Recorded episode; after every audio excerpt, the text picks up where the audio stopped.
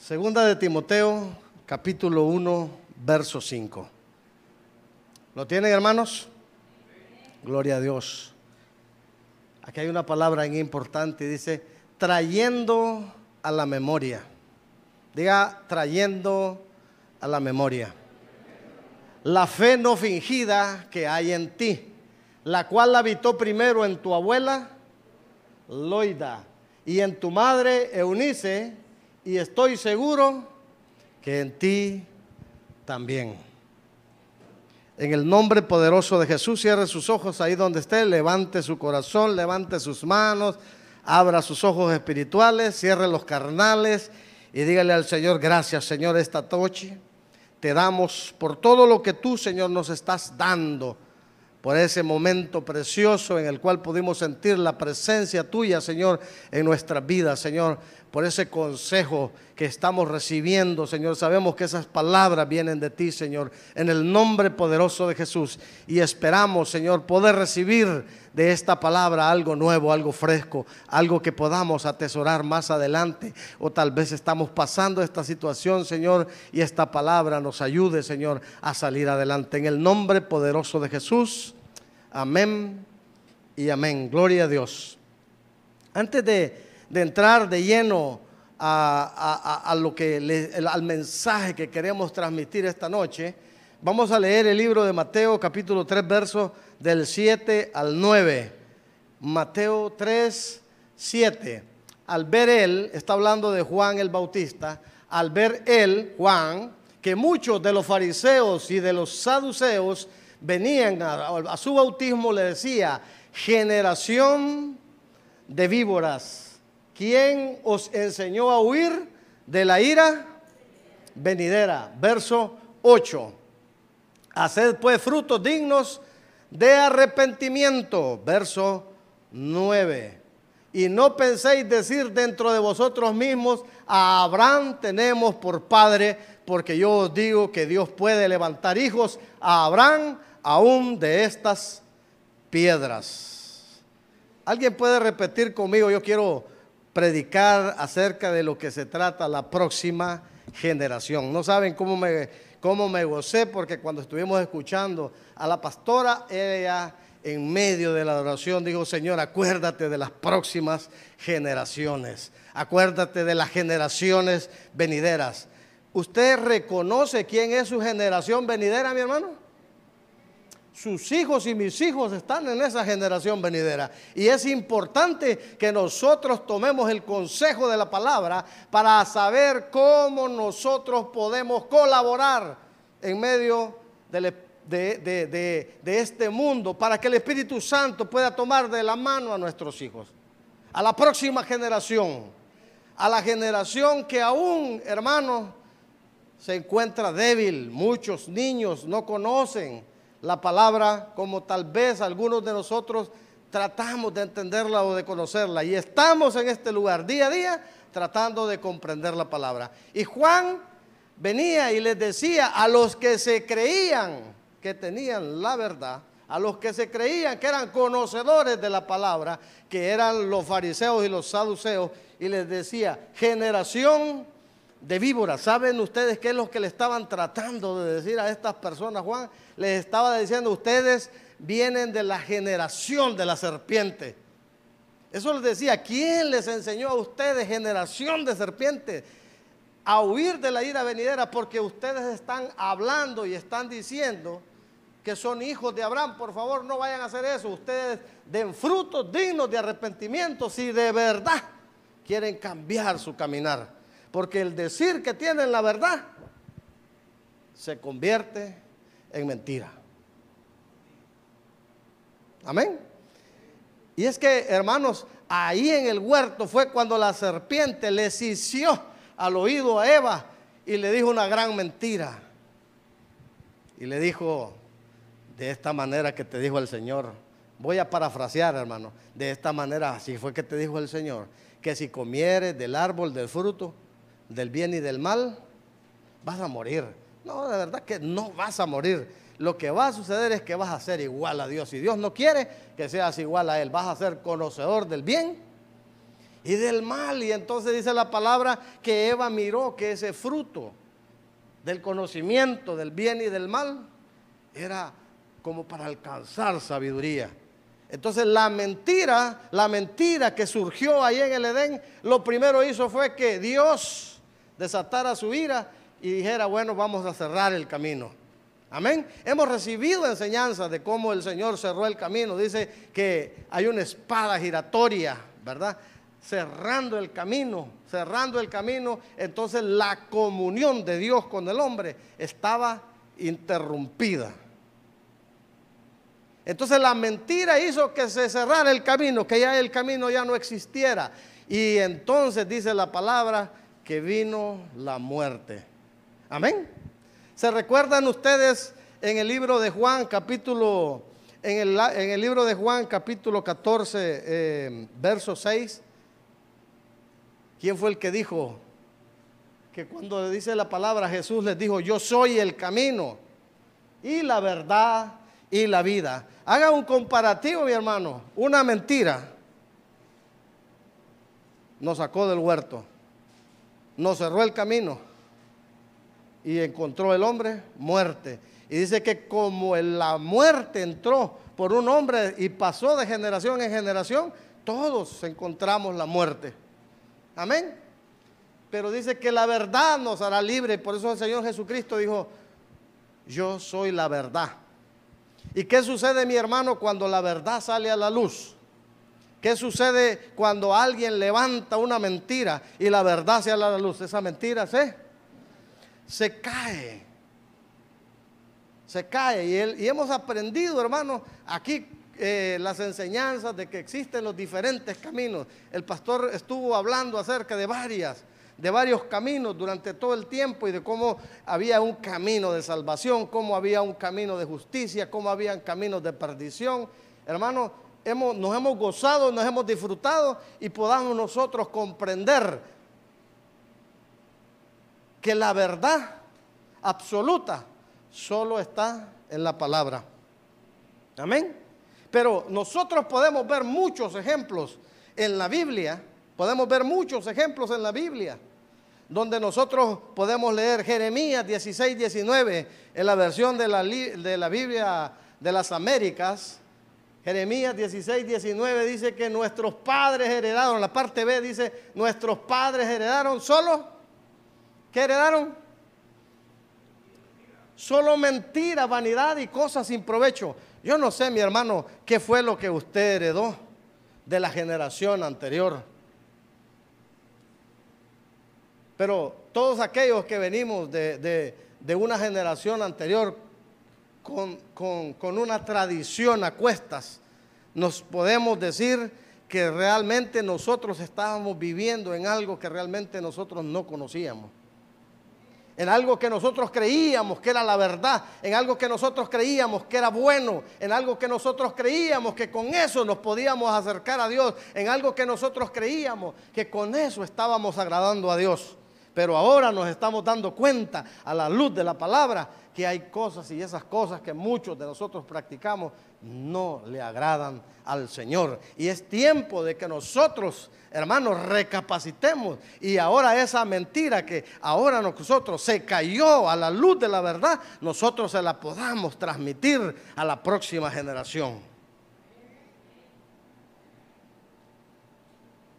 Que nosotros podamos decirle a nuestros hijos a través y a la luz de la palabra, cómo es que nosotros debemos de caminar en este mundo. Y también hemos entendido, hermano, que Jesucristo es la luz del mundo y es el que alumbra el camino. Pero también dice la palabra que hay un espíritu de Amalek, que es el que está atacando a los rezagados.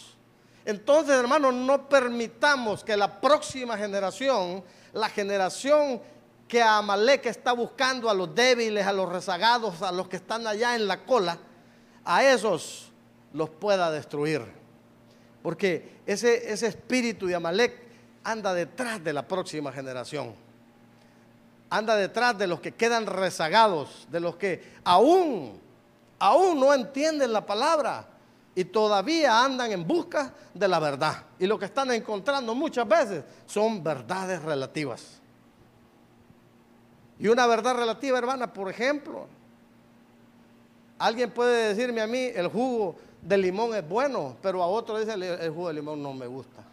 Para esta persona el jugo de limón es rico y es su verdad, pero para la otra persona el jugo de limón no sirve, no le gusta. Entonces son dos verdades, pero se contraponen, entonces son verdades relativas. Y la única verdad absoluta fue la que el Señor dijo, yo soy la verdad absoluta.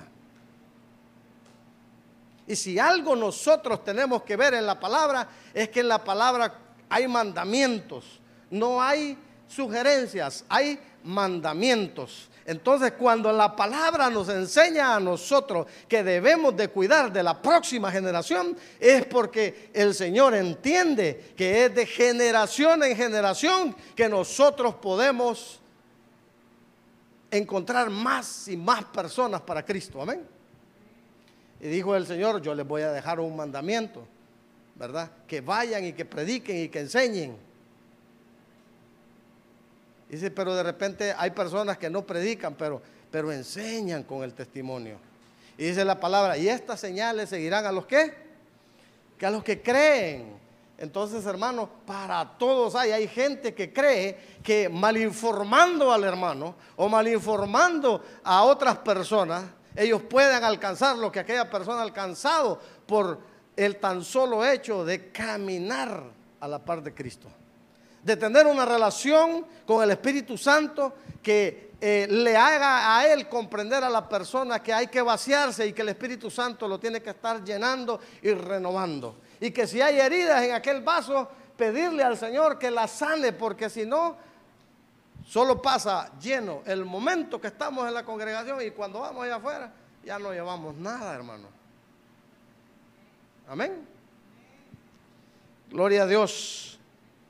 Fíjese que hay un ejemplo muy, muy, muy, muy bonito. Voy a ir rápido porque, porque quiero, quiero terminar. Juan capítulo 4, verso 20 y no creo que me ajuste esta hora y media. Juan capítulo 4, verso 20 al 22. Aquí, hermanos, está la mujer samaritana. Juan capítulo 4, verso 20. Ahí está. Nuestros padres adoraron. ¿Quiénes dice, dice la mujer samaritana? Nuestros padres adoraron en este monte y vosotros, refiriéndose a los judíos, de decir que es en Jerusalén, es el lugar donde se debe de adorar. Yo voy a, yo voy a parar un momento porque quiero explicar. La mujer samaritana, después de haber tenido un encuentro con el Señor, ¿verdad? Y que muchos de nosotros ya lo hemos leído quizás y lo hemos entendido a la saciedad porque nos ha sido explicado de una manera, desde un punto de vista eh, de lo que sucedió, desde un punto de vista espiritual. Pero esta mujer lo que está diciendo es que hacía 900 años atrás, más de 900 años atrás, Roboán tomó una decisión. Y esa decisión hizo que Jeroboán fuera declarado rey por 10 de las tribus de Israel y el, el, reino de Israel se convirtiera en el reino del norte y del sur. Y Jeroboán con celos para que el pueblo no fuera a adorar a Jerusalén, montó dos lugares, entre comillas, diga, similares, en los lugares altos. Y él trató de copiar el templo y en aquellos lugares altos, y la palabra dice que adorar ahí era como adorar demonios. Pero pasaron 900 años, hermano, y la gente empezó a creer que la verdadera adoración estaba en aquellos lugares altos se aferraron a una verdad y 900 años después aún una mujer está haciéndole la consulta al Señor Jesucristo diciéndole nuestros padres. De generación a generación, una mentira, hermano, hizo que, imagínese usted en 900 años cuántas personas no se perdieron, hermano, creyendo que estaban adorando a Dios como a Él le, le gusta que le adore y Dios dice, no, no, no, no, no, no. Vamos a leer el verso 21, porque es palabra de Jesucristo que dice, en el verso 21, Jesús le dijo, ¿quién le dijo? Mujer. Mujer. Créeme. Créeme, por favor, porque lo que estás creyendo es una mentira. Que la hora viene cuando ni en este monte, ni en Jerusalén adoraréis al Padre. Pero al siguiente verso le dice, vosotros adoráis lo que no sabéis. Nosotros los judíos, dice el Señor Jesucristo y se incluye, adoramos lo que sabemos, porque la salvación viene de los judíos. Dígale al que está a la par, yo estoy adorando al que sí sé que debemos de adorar. Estamos adorando al que debemos de adorar y sabemos qué es lo que adoramos. Conocemos al que adoramos. Y ese mismo, ese mismo conocimiento muchas veces, hermanos, qué dolor, qué dolor cuando nos damos cuenta que hay personas que amamos allá afuera que no conocen esto y siguen adorando lo que no saben. Hermano, duele, duele, hermano.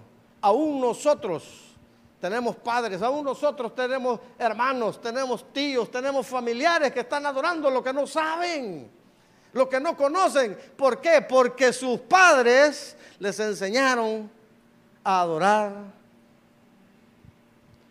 lo que no saben. ¿Qué es lo que están adorando? Y la Biblia dice que adorar en aquellos montes era como adorar demonios. Era como adorar demonios.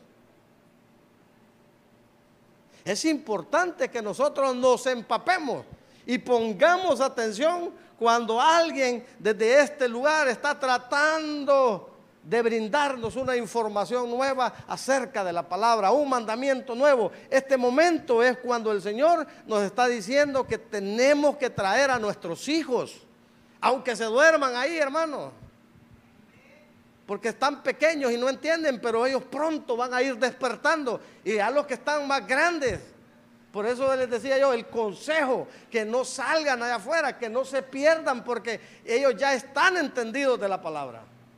Ellos ya están, ellos van a empezar, hermano. Lo que a usted le costó a ellos no les va a costar, hermano, si usted le enseña en la verdad. A sus hijos no les va a costar adorar. A sus hijos no les va a costar alabar. A sus hijos no les va a costar ofrendar. A sus hijos no les va a costar dar diezmo. A sus hijos no, porque ellos lo van a ver y lo van a sentir y lo van a gozar en el Señor. Yo no sé cuánto lo están experimentando ya. Y los que aún no lo estamos experimentando, hermanos, es tiempo de tomar una decisión, pero no una decisión equivocada, así como la que tomó Robán a la carrera, que le hizo más caso a los jóvenes que a los ancianos. Sabemos qué decisiones debemos de tomar. Las decisiones que nosotros tomemos deben de estar influenciadas por la palabra.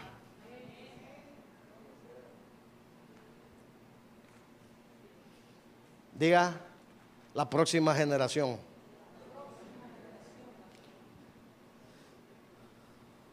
Salmo 106, verso 6.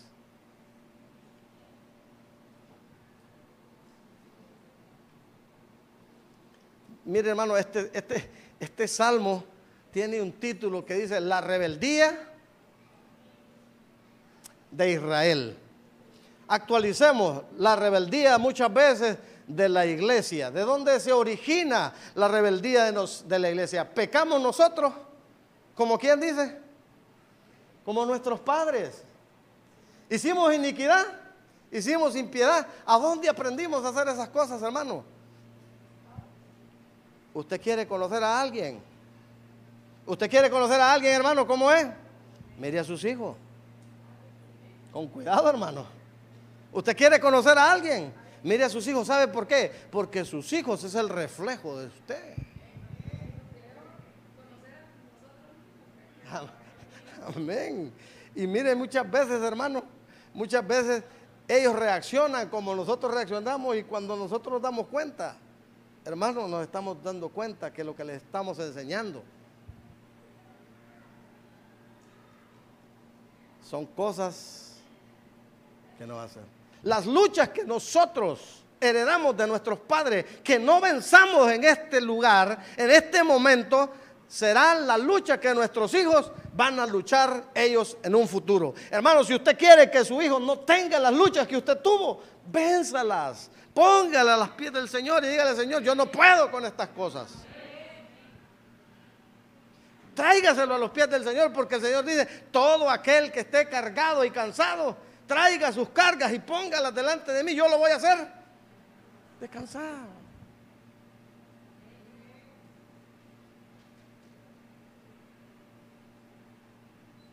La rebeldía de la iglesia muchas veces se origina por las herencias que traemos de nuestros padres.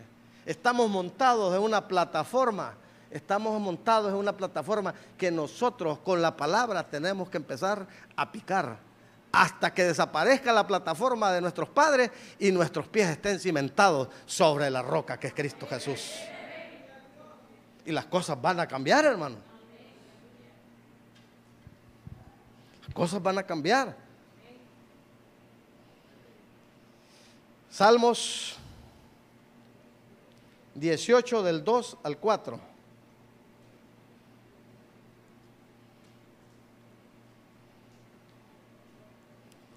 Hermano, lo que sus padres, lo que sus padres les dijeron a usted muchas veces, se convirtió en ley, sí o no.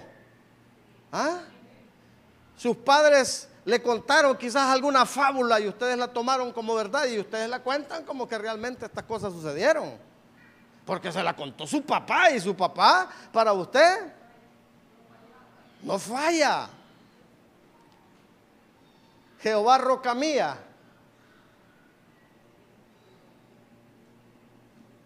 Y castigo mío y mi libertador, Dios mío, fortaleza mía, en el cual confiaré mi escudo y la fuerza de mi salvación, mi alto refugio 78, Salmo 78 del 2 al 4.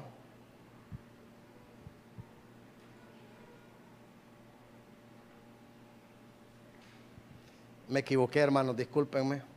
Abriré mi boca en proverbios. Hermanos, la, las enseñanzas que nuestros padres nos dieron a nosotros eran ley, hermanos cuando usted iba y le consultaba a su papá. Lo que la respuesta que nuestro papá nos daba era para nosotros la verdad o no, o no. Pero ahora nos damos cuenta que esa verdad era. ¿Por qué? Porque la palabra que nos está enseñando el Señor ahora en nuestras vidas hace que esa mentira se caiga y nos duele, hermano, nos duele. Y tenemos que cambiar, aunque no nos guste, pero nos duele de que fuimos de que fuimos engañados. Voy a leerlo yo. Salmos 78 del 2 al 4. Abriré mi boca en proverbios. Hablaré cosas escondidas desde tiempos antiguos, las cuales hemos oído y entendido que nuestros padres nos la contaron. No las encubriremos a sus hijos, contando a la generación venidera las alabanzas de Jehová y su potencia y las maravillas que hizo. Amén. Nosotros, lo que nosotros entendamos de esta verdad, lo que nosotros, aunque vaya en contra de lo que nuestros padres, tenemos que enseñárselo a nuestros hijos y contarle las alabanzas, la fuerza, la potencia, el poder que el Señor tiene para hacer las cosas que no son, como si fuesen para hacer las cosas que no son como si van a ser, hermano.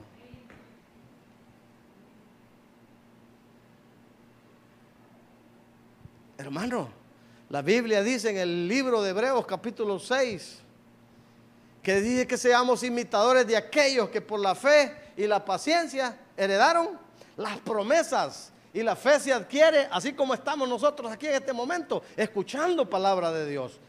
Pero no solamente escuchándola, sino poniéndola por obra. Y cuando vienen las pruebas, ¿qué es lo que produce la prueba?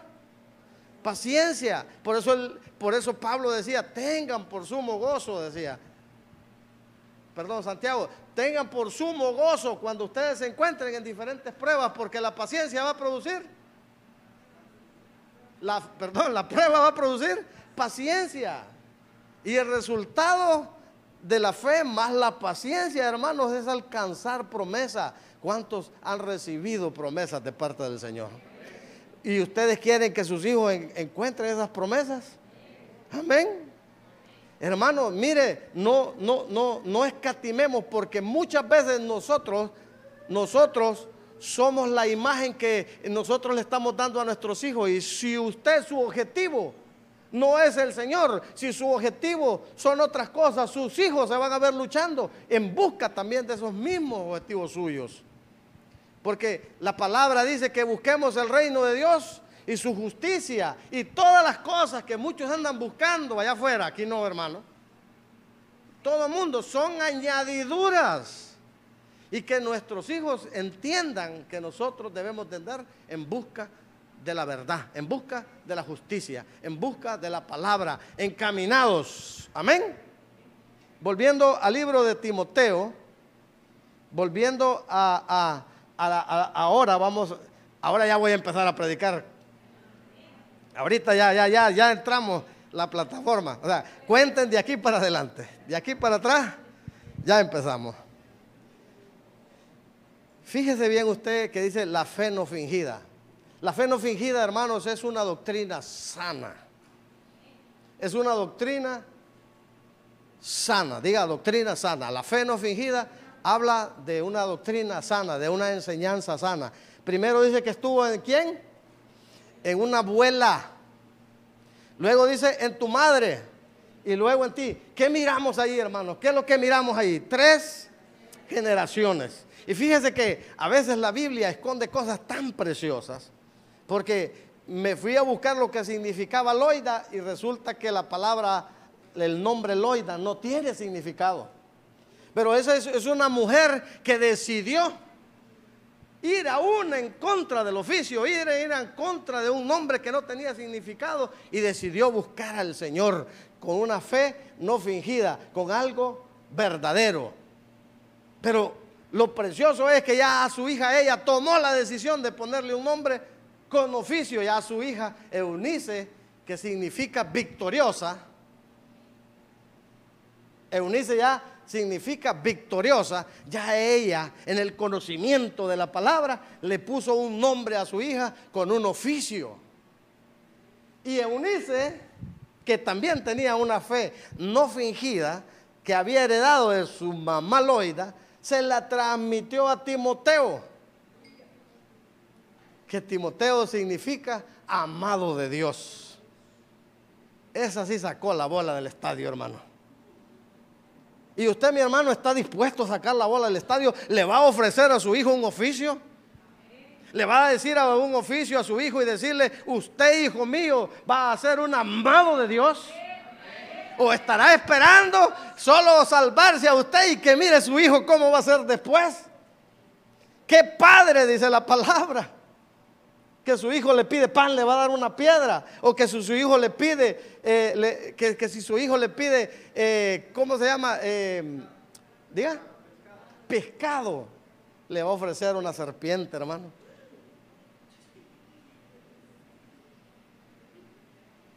Que si su hijo le pide la verdad, le está diciendo, si su hijo le pide la palabra, no le ofrezca una mentira para complacerlo, mi hermano. Dígale la verdad. La verdad a muchos de nosotros nos duele, hermano, pero nos confronta. Pero la verdad, hermano, dice la palabra que nos va a dar libertad o no. Amén. Y, el, y, Juan les dijo allá a aquellos, les dijo, hagan frutos de arrepentimiento verdadero.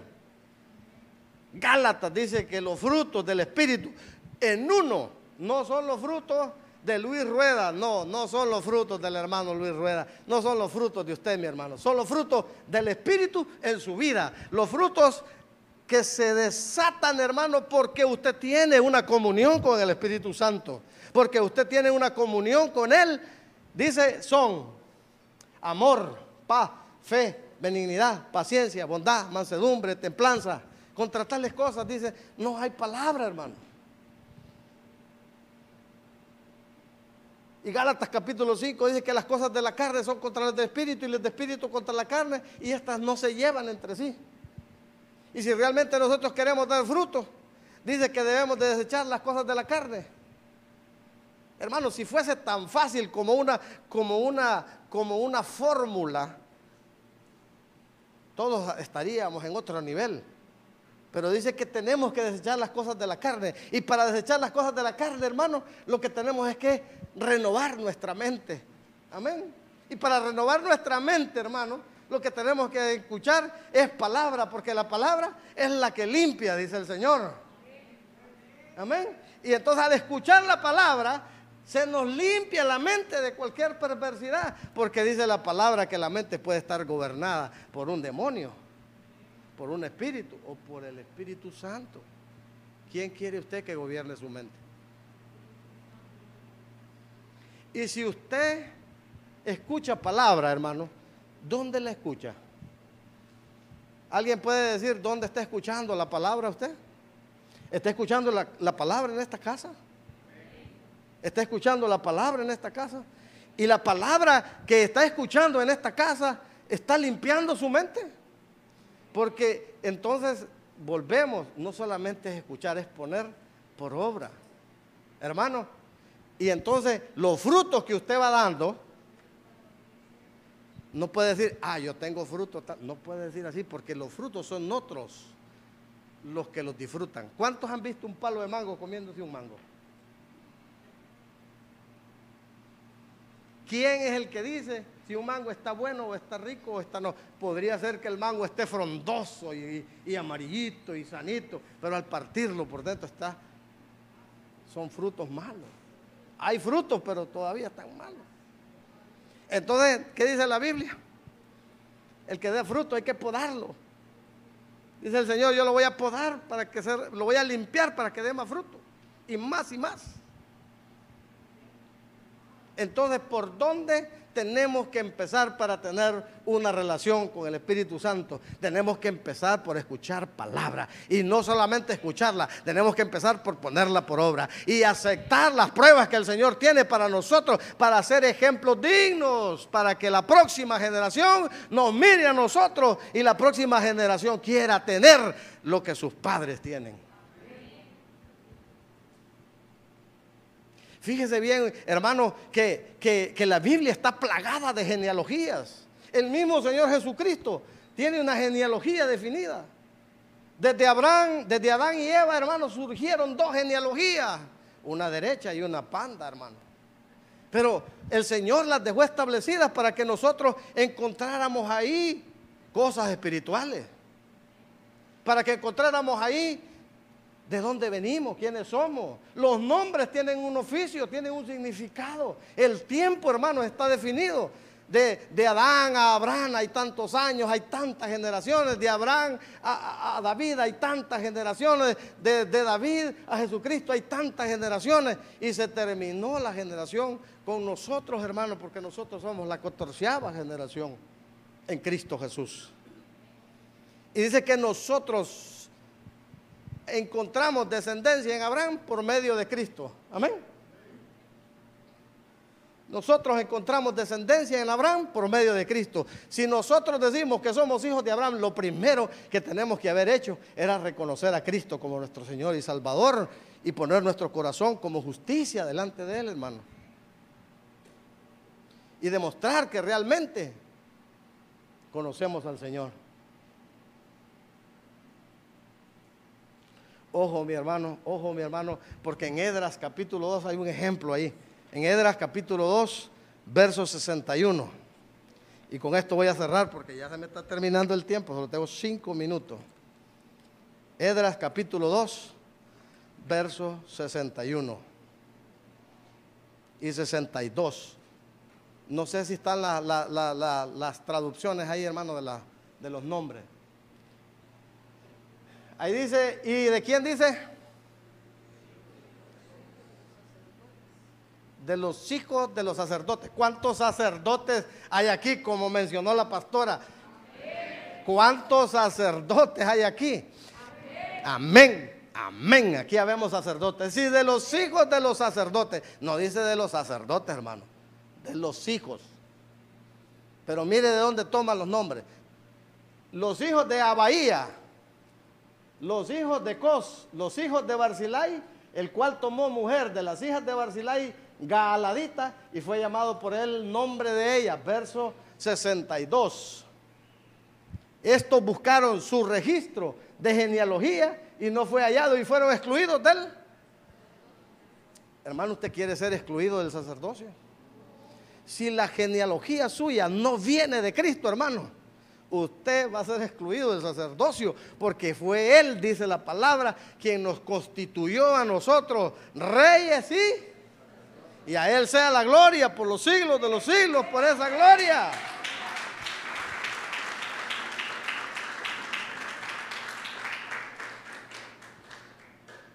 me llama la atención más. A Bahía. Repita conmigo, a Bahía.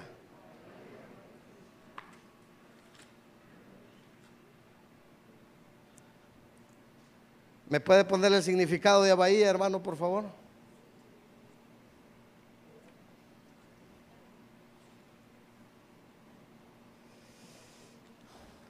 Ahí está, mire.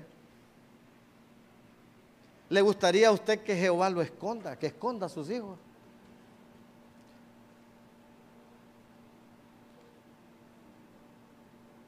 Si un padre es expulsado del sacerdocio, no sea que su hijo sea escondido por parte de Dios y puesto allá en secreto, puesto allá en lo oscuro. Ya no escuché amén yo. Sacerdotes, Y los hijos de Cos. Cos significa espina. Aguijón. Cos. La palabra Cos, mi hermano. El nombre Cos viene de, del hebreo 69-75, que significa espina, aguijón. Hermano, ¿es usted un aguijón? Está constantemente aguijoneando a su familia, a sus hijos.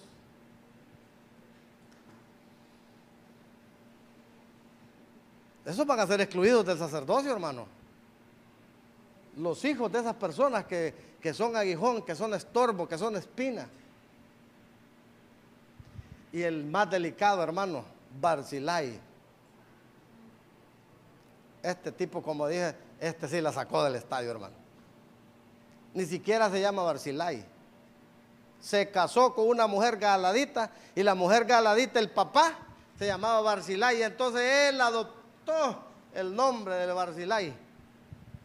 No tenía, le cambiaron oficio, hermano, le cambiaron nombre. Él solo aceptó ser llamado Barzilai, que significa corazón de hierro.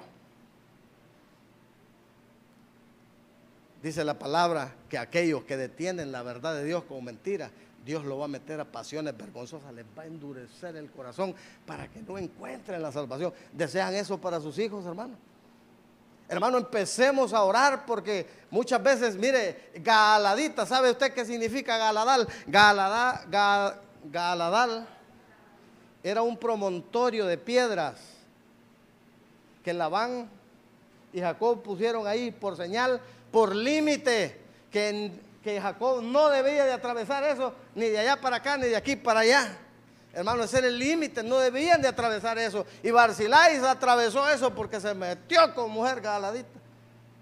No entendió que cuando Dios establece límites, nosotros no tenemos que atravesar esos límites. Hermano, hay muchos padres, sacerdotes que han atravesado los límites del matrimonio y han entrado en adulterio. No sea que sus hijos estén luchando también. Pídale perdón al Señor. Pídale que cambie ese corazón. Todas aquellas personas que se les habla, se les habla, se les habla, se les habla, hermano, y cierran su corazón a la palabra, cierran su corazón a Dios, no sea que sus hijos sean expulsados del sacerdocio. ¿Cuántos aman a sus hijos, hermano? Yo también amo a mis hijos. El mundo nos está ofreciendo cosas. El cuerpo nos está pidiendo cosas. El enemigo constantemente está tratando de, de hablar a nuestros oídos, tratando de decirnos mentiras. Pero diga, yo he tomado la decisión por mí primero y por mis hijos, por la próxima generación. Cierre sus ojos ahí donde está mi hermano. Cierre sus ojos. Vamos a empezar a orar por aquella generación que es una generación de sangre que demanda que está de usted, pero que no está en este lugar aquella generación que todavía no quiere acompañarnos. Una generación tanto para arriba como para abajo. Cadenas de maldición generacionales han sido desatadas porque tenemos que pedirle discernimiento al Espíritu Santo. ¿Qué fue lo que nuestros padres cometieron? Que ahora nosotros nos vemos en estas luchas. ¿Qué fue el error que cometieron nuestros padres o que nosotros comenzamos por decisión propia que no queremos transmitirle a nuestros hijos.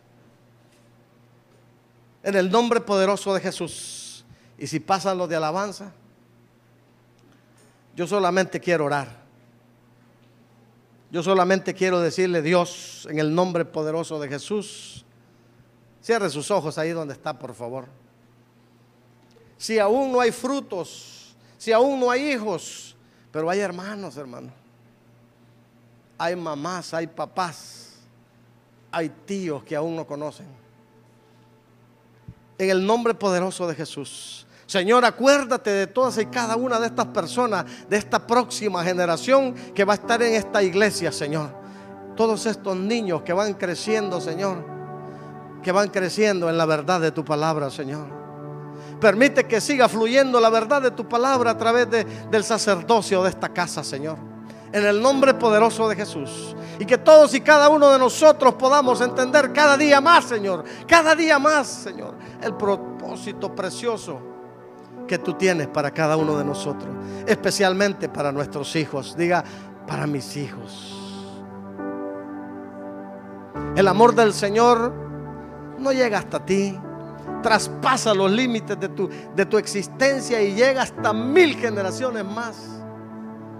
Si tú decides cambiar en esta noche, si tú decides cambiar y tomar un camino nuevo, un camino de verdad, un camino de justicia, un camino agradable a Dios, una decisión nueva puede cambiar el transcurso de muchas generaciones adelante. En el nombre poderoso de Jesús. Señor, guarda la vida de nuestros hijos. Ayúdame, Señor, como sacerdote, como esposo, Señor, a no entrar en tentaciones. Cúbreme, Señor, con tus alas, Señor, en medio de la oscuridad. Alumbra mi camino, Señor, por medio de tu palabra, Señor. Háblame, Señor, háblame a la saciedad, Señor, en el nombre poderoso de Jesús. Manda tu Santo Espíritu, Padre, que me tome de la mano, Señor, y me lleve por sendas de justicia, por camino de salvación, en el nombre poderoso de Jesús. Amén y amén. Dios. Póngase de pie, hermano. Póngase de pie. Si usted tuviese a sus hijos cerca, puede ministrarles. Si no están físicamente cerca, póngalos en el altar de Dios. Si hemos conocido, ¿cómo le hemos conocido a Dios? Que no se convierta solo en el Dios de sus padres, sino que también nuestros hijos puedan conocerle como su papá. En el altar te conocí, en el altar Nuestras generaciones te conocerán, oh Dios. Nuestras generaciones te adorarán. Pues Oh, en el nombre poderoso de Jesús. Que nuestras generaciones sean benditas.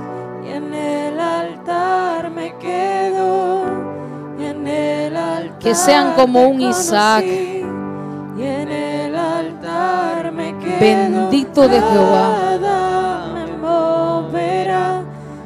Que aún en el desierto pudo hacer cosas grandes.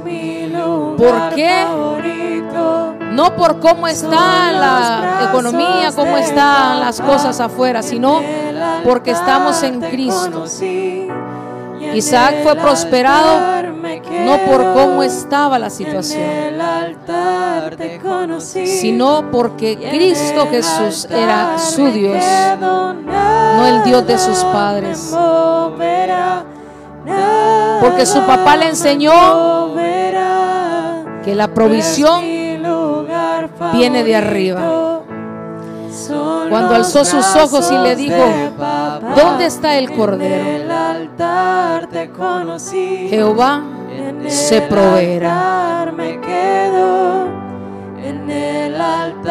Que cada enseñanza, que cada vez que usted abra sus labios, y no solo para sus hijos, para esta generación, Para un jovencito, para esta generación.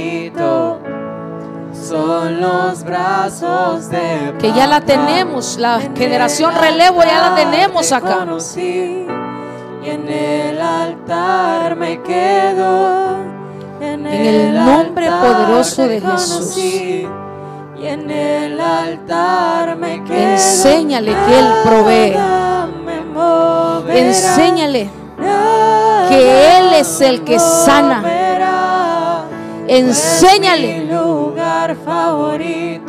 Enséñale quién es Dios. Ya de En mentiras estamos llenos, hermano.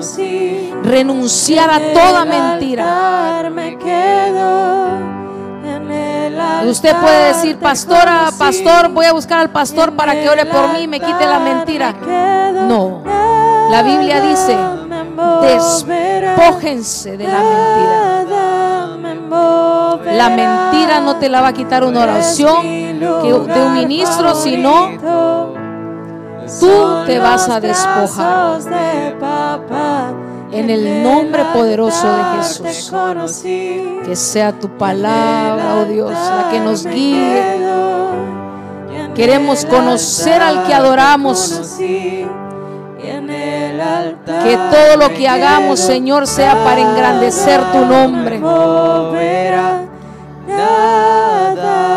Te estamos esperando.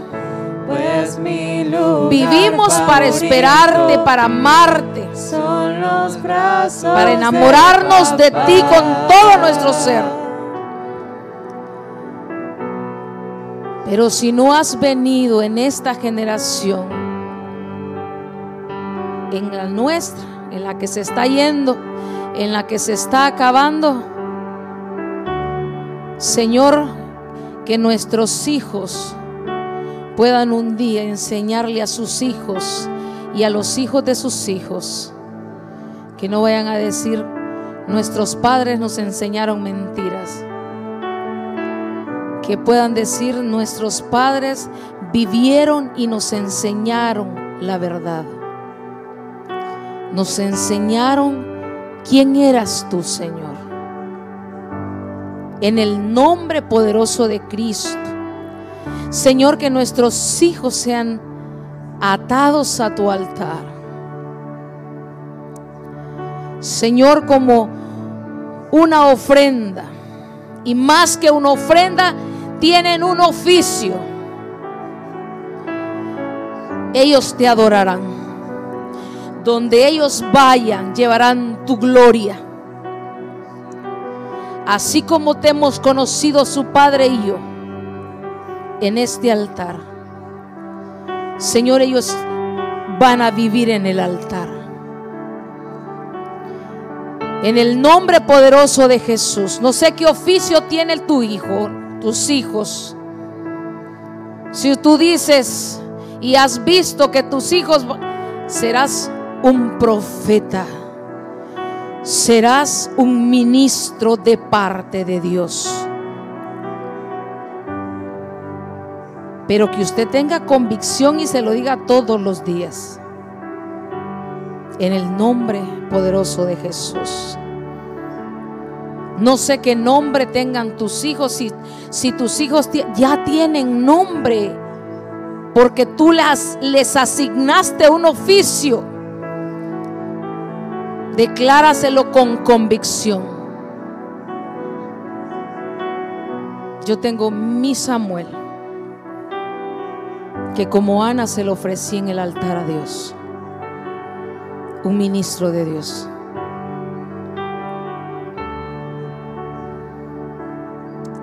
Tengo mi mejola, mi majol,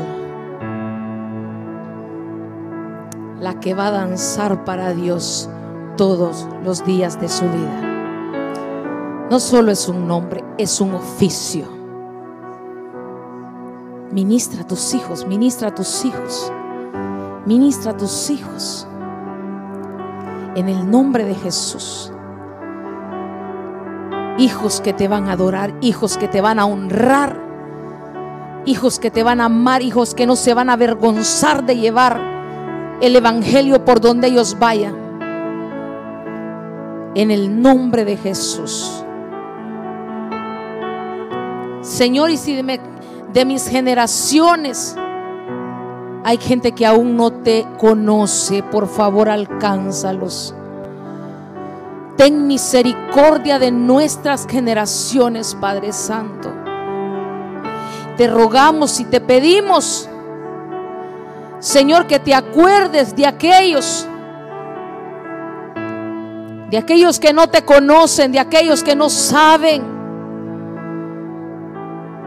en el nombre de Jesús. Te lo suplicamos, Padre Santo, porque tú eres bueno. En el nombre de Jesús. Que tu palabra, que como se decía de la mujer virtuosa, la ley de la misericordia no se aparta de su boca. Que podamos enseñarle a nuestros hijos la ley de la misericordia. Oh, sí, mi Dios, gracias te damos con todo nuestro corazón. Yo te ruego por la vida de cada uno.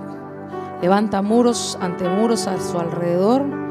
Guarda su entrada y su salida de ahora y para siempre. En el nombre de Jesús. También te ruego por la vida de mi esposo, Señor, allá donde Él está que tú lo puedas guardar cada día, fortalécele, bendícele, Señor, cúbrelo en el nombre poderoso de Jesús. Tu palabra dice que la esposa rodea a su esposo. Señor, se ha rodeado en el nombre de Jesús.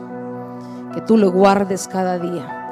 Que tú seas su fuerza y que tú seas su deleite donde sea que Él vaya. Que Él te honre en el nombre de Jesús. Gracias, mi Señor.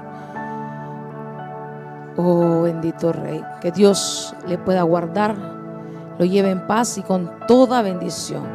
Amén y amén.